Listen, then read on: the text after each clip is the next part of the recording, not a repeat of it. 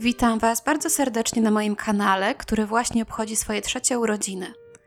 Podobnie jak w zeszłym roku, z tej okazji w tym tygodniu codziennie będzie ukazywał się nowy odcinek.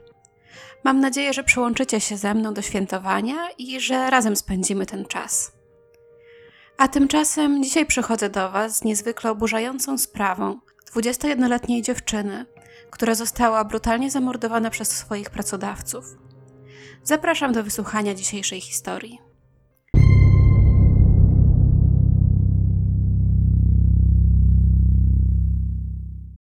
Sabrina Coudier urodziła się w 1983 roku w Algierii, ale już jako młoda dziewczyna przeprowadziła się z rodziną do Paryża.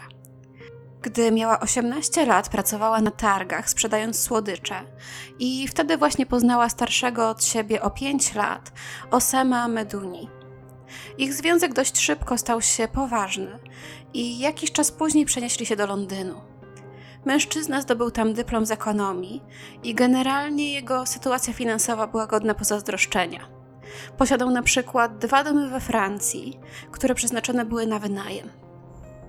Sabrina z kolei początkowo pracowała jako oper, ale z biegiem czasu rozpoczęła pracę jako wizerzystka, stylistka i w końcu projektantka mody. Mimo, że oficjalnie Sabrina i Osem byli parą, kobieta nie pozostawała mu wierna. W 2011 roku w kolejce do banku poznała Marka Weltona. Mark urodził się w Irlandii i był założycielem zespołu Boyzone z lat 90.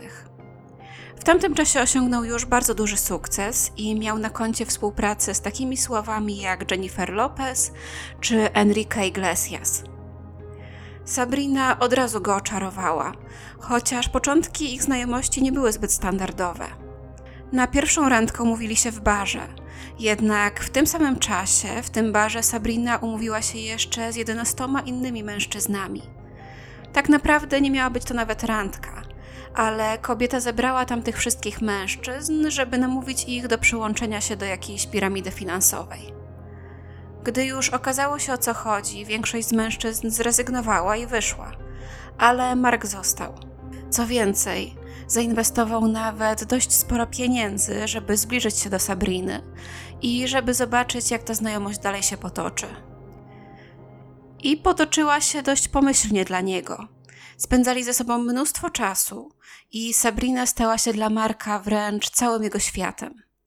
Kobieta coraz bardziej się przed nim otwierała i po kilku miesiącach zamieszkali razem. Powiedziała mu o swoim traumatycznym dzieciństwie i o tym, że została dwukrotnie zgwałcona przez swoich wujków jako dziecko.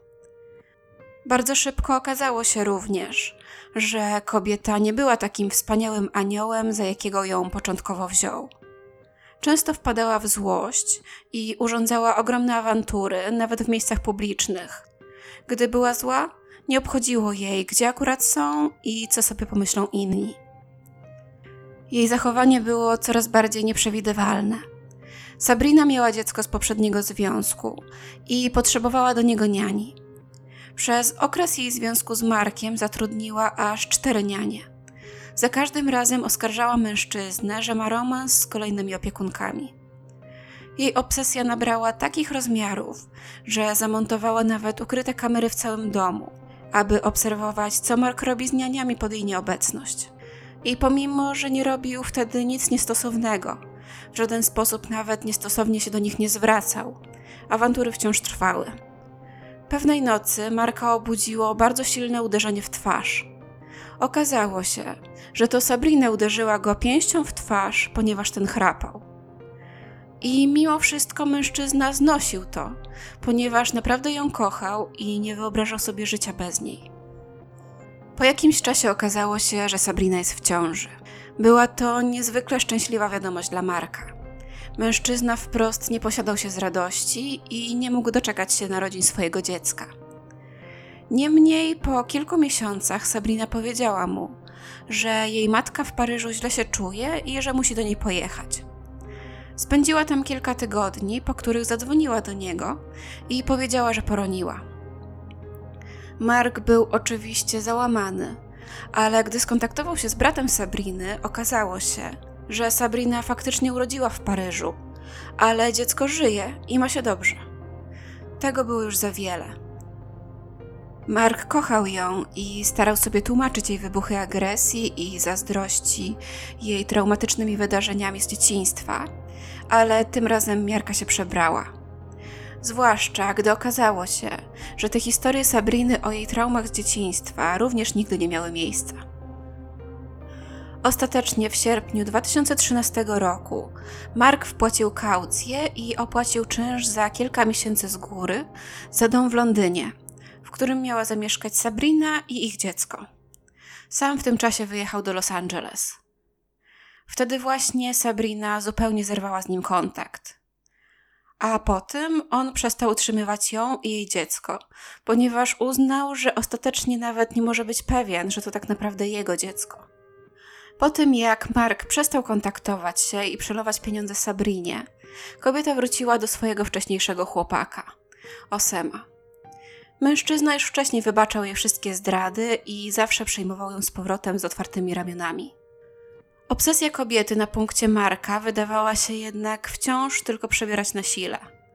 Chodziła na przykład po okolicy, pokazywała wszystkim zdjęcie Marka i mówiła, żeby zadzwonili na policję, gdy tylko zobaczą tego mężczyznę, ponieważ on włamał się do ich domu i chciał ukraść nasienie Osema. Wykonała również około 30 zgłoszeń na policję, w których informowała o tak niestworzonych rzeczach, jak na przykład to, że Mark sypia z męskimi prostytutkami, wynajmuje helikoptery, żeby latały nad ich domem i ją śledziły, atakuje ją czarną magią, czy wykorzystywał seksualnie jej kota.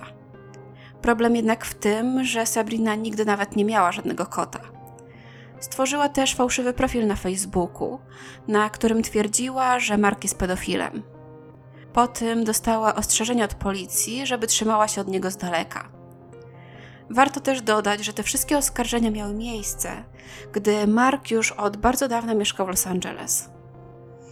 Sabrina była też bardzo uciążliwa dla swoich sąsiadów. Zamieszkała w bardzo spokojnej dzielnicy. Mimo, że był to Londyn, atmosfera była raczej jak w małym miasteczku. Ludzie przeprowadzali się tam, aby spokojnie wychować swoje dzieci, i wszyscy się tam znali.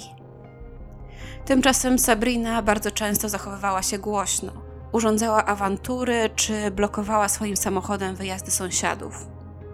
Pewnego razu poszła na zakupy do lokalnego sklepu i zapomniała portfela. Jednak zamiast po prostu przeprosić i powiedzieć, że zapomniała portfela i że za chwilę przyniesie pieniądze za zakupy, urządziła ogromną awanturę. Co więcej, zadzwoniła nawet na policję, żeby zrobili coś z tym okropnym sklepikarzem.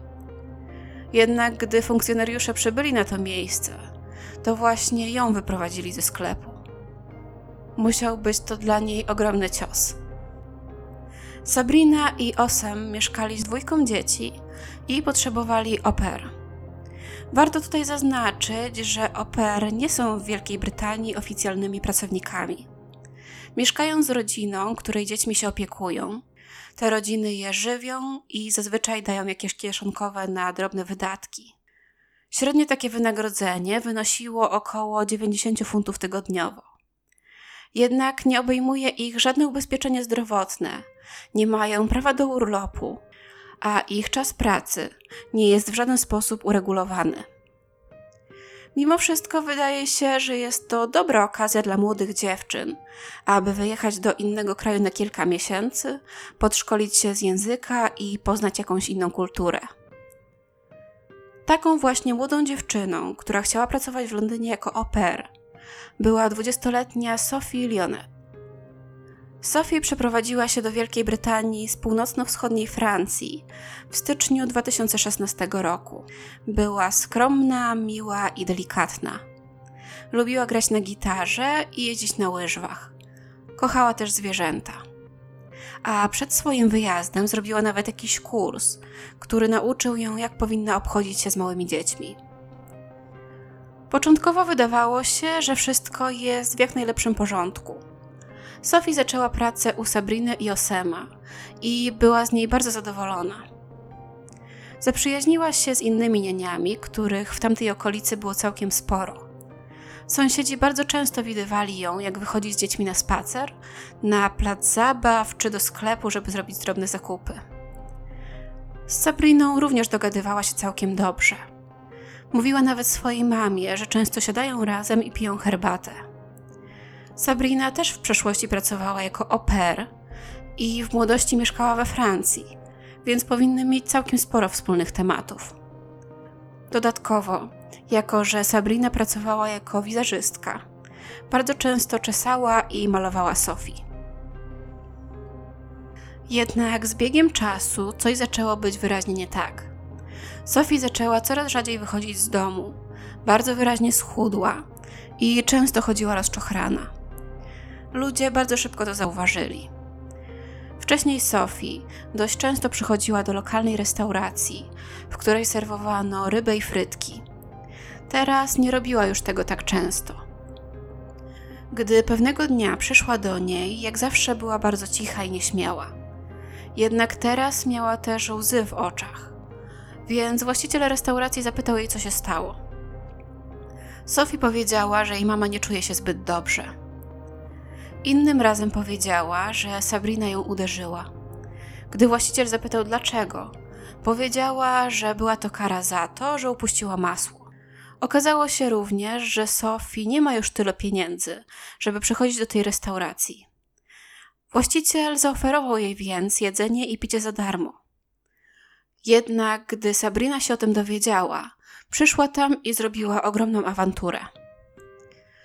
Po tym wydarzeniu mężczyzna zaoferował nawet Sofii, że może jej kupić bilet do Paryża, ale dziewczyna odmówiła. Być może bała się, że Sabrina się o tym dowie i dojdzie do jeszcze większej awantury. I ludzie faktycznie mieli rację. Z Sofii działo się coś niedobrego. A raczej to w domu, w którym mieszkała, działo się coś niedobrego. Od jakiegoś czasu stosunek Sabriny do niej bardzo się zmienił. Dziewczyna była zmuszona do spania na piętrowym łóżku z dwójką małych dzieci lub w maleńkiej, ciemnej sypialni. Regularnie odmawiano jej jedzenia i rzadko pozwalano wychodzić z domu. Jak już mówiłam, średnie kieszonkowe dla oper wynosiło około 90 funtów tygodniowo. Tymczasem Sophie dostawała tylko 63 funty miesięcznie. I dodatkowo Sabrina zmuszała ją do pracy 80 godzin tygodniowo, i mimo to wciąż wmawiała jej, że jest leniwa. Zabrała jej też paszport. Sabrina i Osem wysuwali wobec niej okropne zarzuty, jak na przykład to, że ukradła diamentowy wisiorek i że spiskuje przeciwko nim. Kiedy Sabrinę odwiedzali jej znajomi, wyśmiewała Sophie przy nich, a nawet ją biła. Wydaje się, że to Sabrina była znacznie gorsza od Osema. Mężczyzna zawsze wychodził, gdy ta biła Sofii, czy w jakiś inny sposób się nad nią znęcała. Nie ingerował w to. Nie oznacza to jednak oczywiście, że był niewinny. Doskonale wiedział, co dzieje się w ich domu, ale po prostu udawał, że tego nie widzi. W żaden sposób nie interweniował. Był pod ogromnym wpływem Sabriny i był wobec niej zupełnie posłuszny, co oczywiście w żaden sposób nie usprawiedliwia jego zachowania. Eskalacja przemocy nastąpiła w 2017 roku, gdy Sabrina ubzdurała sobie, że Sophie ma romans z Markiem. Co więcej, na skutek tego romansu Sophie miała pozwalać wchodzić mu w nocy do ich domu, podawać im narkotyki i nawet wykorzystywać seksualnie Sabrinę i jej dzieci. To oczywiście były zupełnie bezpodstawne zarzuty. Sophie i Mark nigdy się nawet nie spotkali. Co więcej, gdy Sophie przyleciała do Londynu, Mark już od trzech lat mieszkał w Los Angeles. Nie wiedział nawet o jej istnieniu. Jak już mówiłam, Sabrina zabrała Sophie jej paszport, a teraz również przestała jej płacić. Sophie dzwoniła do swojej matki i mówiła jej ogólnie, że sytuacja bardzo się pogorszyła i że chciałaby już wrócić do domu. Matka oczywiście nie mogła nawet podejrzewać, jak źle jest, i początkowo myślała, że może jej córka jest już zmęczona wielomiesięczną opieką nad dwójką małych dzieci. Namawiała ją, żeby została jeszcze trochę w Londynie. W końcu jednak zrozumiała, że może chodzić o coś więcej i wysłała swojej córce bilet lotniczy do Paryża. Bilet ten nigdy jednak nie dotarł do Sofii. Sabrina go zniszczyła. Co więcej, zabrała nawet telefon Sofii. Od tamtego momentu dziewczyna mogła rozmawiać ze swoją matką tylko z telefonu Sabriny i tylko wtedy, gdy ta stała obok i słuchała wszystkiego, co mówią. Tak więc Sabrina odcięła Sofii od pieniędzy i świata zewnętrznego. Nie dawała jej prawie nic do jedzenia. Oczywiście od razu nasuwa się pytanie, dlaczego Sofii nie próbowała uciec i poszukać pomocy. Prokurator w tej sprawie powiedział, że jego zdaniem Sabrinie i Osemowi udało się zmanipulować tę bardzo nieśmiałą i słabo znającą angielski młodą dziewczynę. Uzyskali nad nią właściwie całkowitą kontrolę. Zastraszali ją i bili. Sophie nie miała paszportu ani pieniędzy. Była całkiem sama w obcym kraju, a gdy nawet jej matka przesłała jej bilet lotniczy, i tak nie mogła wyjechać. Agresja i tortury nasiliły się szczególnie 6 tygodni przed śmiercią Sofii. A w ciągu ostatnich 12 dni jej życia Sabrina i Osem nagrali swoimi komórkami 18 filmów, na których torturowali i przesłuchiwali Sofii. Dziewczyna była głodzona, bita kablem i całymi godzinami oskarżana o to, że ma romans z Markiem. Porównywali ją do nazistowskiego kolaboranta i mówili, że jest gorsza niż morderca. Na szczęście filmy z tych przesłuchań nigdy nie zostały podane do wiadomości publicznej. Były zbyt brutalne, aby ktokolwiek powinien je oglądać. Opublikowano jedynie jedno, ostatnie zdjęcie Sofii. 21-latka jest na nim przeraźliwie chuda i nie przypomina już nawet za bardzo samej siebie. Przez te 12 dni para wymuszała na Sofii przyznanie się do romansu z Markiem. Podtapiali ją i bili. Wciąż powtarzali, że jeżeli chce, żeby to się skończyło, to musi się przyznać. I w końcu Sofii przyznała się. Powiedziała, że tak, miała romans z Markiem. Chociaż oczywiście była to kompletna bzdura. Niemniej, po sześciu tygodniach tortur, musiała mieć już po prostu wszystkiego dość. Musiało nie obchodzić jej już nic innego oprócz tego, żeby to wszystko w końcu się po prostu skończyło. Po przyznaniu, Sabrina i Osem utopili ją w wannie w łazience, a następnie uprawiali seks na podłodze tuż obok jej ciała. Następnie włożyli ciało Sofii do walizki i przez dwa dni trzymali jej w szopie. Po dwóch dniach 20 września 2017 roku postanowili spalić zwłoki w ogródku, a żeby zatuszować zapach, rozpalili też grilla, na którym położyli kawałki kurczaka.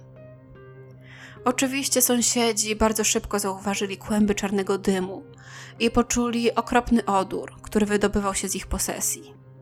Kilkoro ludzi, niezależnie od siebie, zadzwoniło na numer alarmowy. A gdy strażacy przybyli na miejsce, drzwi otworzył im osem. Powiedział, że nic takiego się nie dzieje i że po prostu urządzili sobie grilla. Strażacy odpowiedzieli mu jednak, że mimo wszystko muszą wejść i go zgasić, ponieważ ogień jest za blisko ich domu i posesji sąsiada, co może doprowadzić do niebezpieczeństwa. Gdy weszli do ogródka, zobaczyli małego grilla, na którym ułożone były kawałki kurczaka, a także spore ognisko, z którego wydobywał się ten okropny smród i dym. Po ugaszeniu mężczyźni zobaczyli w pogorzelisku coś jakby ludzki nos i palce. Gdy zapytali Osema, co to jest, ten odpowiedział im, że kupili całą owcę i postanowili ją w ten sposób upiec. Jednak w niedopałkach znaleziono również części garderoby i biżuterię, więc strażacy natychmiast wezwali na miejsce policję. Szczątki Sofii były tak zwęglone, że potwierdzenie jej tożsamości trwało aż dwa tygodnie. Nie dało się też ustalić dokładnej przyczyny jej śmierci. Wiadomo było, że dziewczyna była bita, duszona i podtapiana, ale nie można było jednoznacznie ustalić, która z tych czynności ostatecznie ją zabiła. Dziewczynie przed śmiercią złamano cztery żebra, mostek i szczękę. Udało się ustalić, że mostek złamano jej kilka dni przed śmiercią. Wiązało się to z okropnym bólem za każdym razem, gdy nabierała powietrza. Początkowo Osem wziął winę na siebie. To znaczy, częściowo wziął. Powiedział, że faktycznie podtapiał Sofii, żeby ta przyznała się, że miała romans z Markiem, ale w pewnym momencie wszystko wymknęło się spod kontroli i dziewczyna przestała oddychać. Wtedy próbował ją reanimować, ale nie przyniosło to żadnego skutku. Później jednak zmienił swoje zeznania i powiedział, że to Sabrina zabiła dziewczynę. Sabrina z kolei od początku nie przyznawała się do niczego. Powiedziała, że nie miała z tym wszystkim nic wspólnego, chociaż przecież wiedziała, że policja skonfiskowała jej telefon, na którym są nagrania pokazujące, jak znęca się nad 21-latką. W sądzie tłumaczono, że Sabrina cierpiała na zaburzenia urojeniowe w połączeniu z niestabilnym emocjonalnie zaburzeniem osobowości. I to właśnie to sprawiło, że kobieta całkowicie irracjonalnie ogromnie bała się, że Sophie ma romans z Markiem, który ich narkotyzuje i wykorzystuje seksualnie ją i jej dzieci. Sędzia podkreślił, że ta sprawa ma oznaki współdzielonej psychozy – podczas której urojenia jednej osoby są przenoszone na drugą. Jednak przyznał też, że zaburzenia osobowości Sabriny nie są żadnym usprawiedliwieniem dla okropnego okrucieństwa i upokorzenia, jakie zadali Sofii przed jej śmiercią. W sądzie Sabrina przeczytała też list, który napisała do Sofii i do jej rodziny. Napisała w nim, że bardzo jej przykro z powodu tego, co stało się z Sofii. Napisała: Cierpię każdego dnia, myśląc o tobie i o tym, co ci się przydarzyło tej strasznej nocy. Chciałabym móc cofnąć zegar, żeby to nigdy się nie wydarzyło i żebyś dziś żyła z nami. Ostatecznie zarówno Sabrina, jak i Osem zostali skazani na dożywotnie pozbawienie wolności. I na dzisiaj to już wszystko, co dla Was przygotowałam. Ciężko mi uwierzyć, do jakiego okrucieństwa w stosunku do młodej dziewczyny, która mieszkała z nimi od miesięcy i która zajmowała się ich dziećmi, byli w stanie posunąć się Sabrina i Osem. Jestem bardzo ciekawa, czy słyszeliście wcześniej o tej sprawie. Podzielcie się koniecznie swoimi spostrzeżeniami w komentarzach. A tymczasem trzymajcie się bezpiecznie i do usłyszenia już jutro.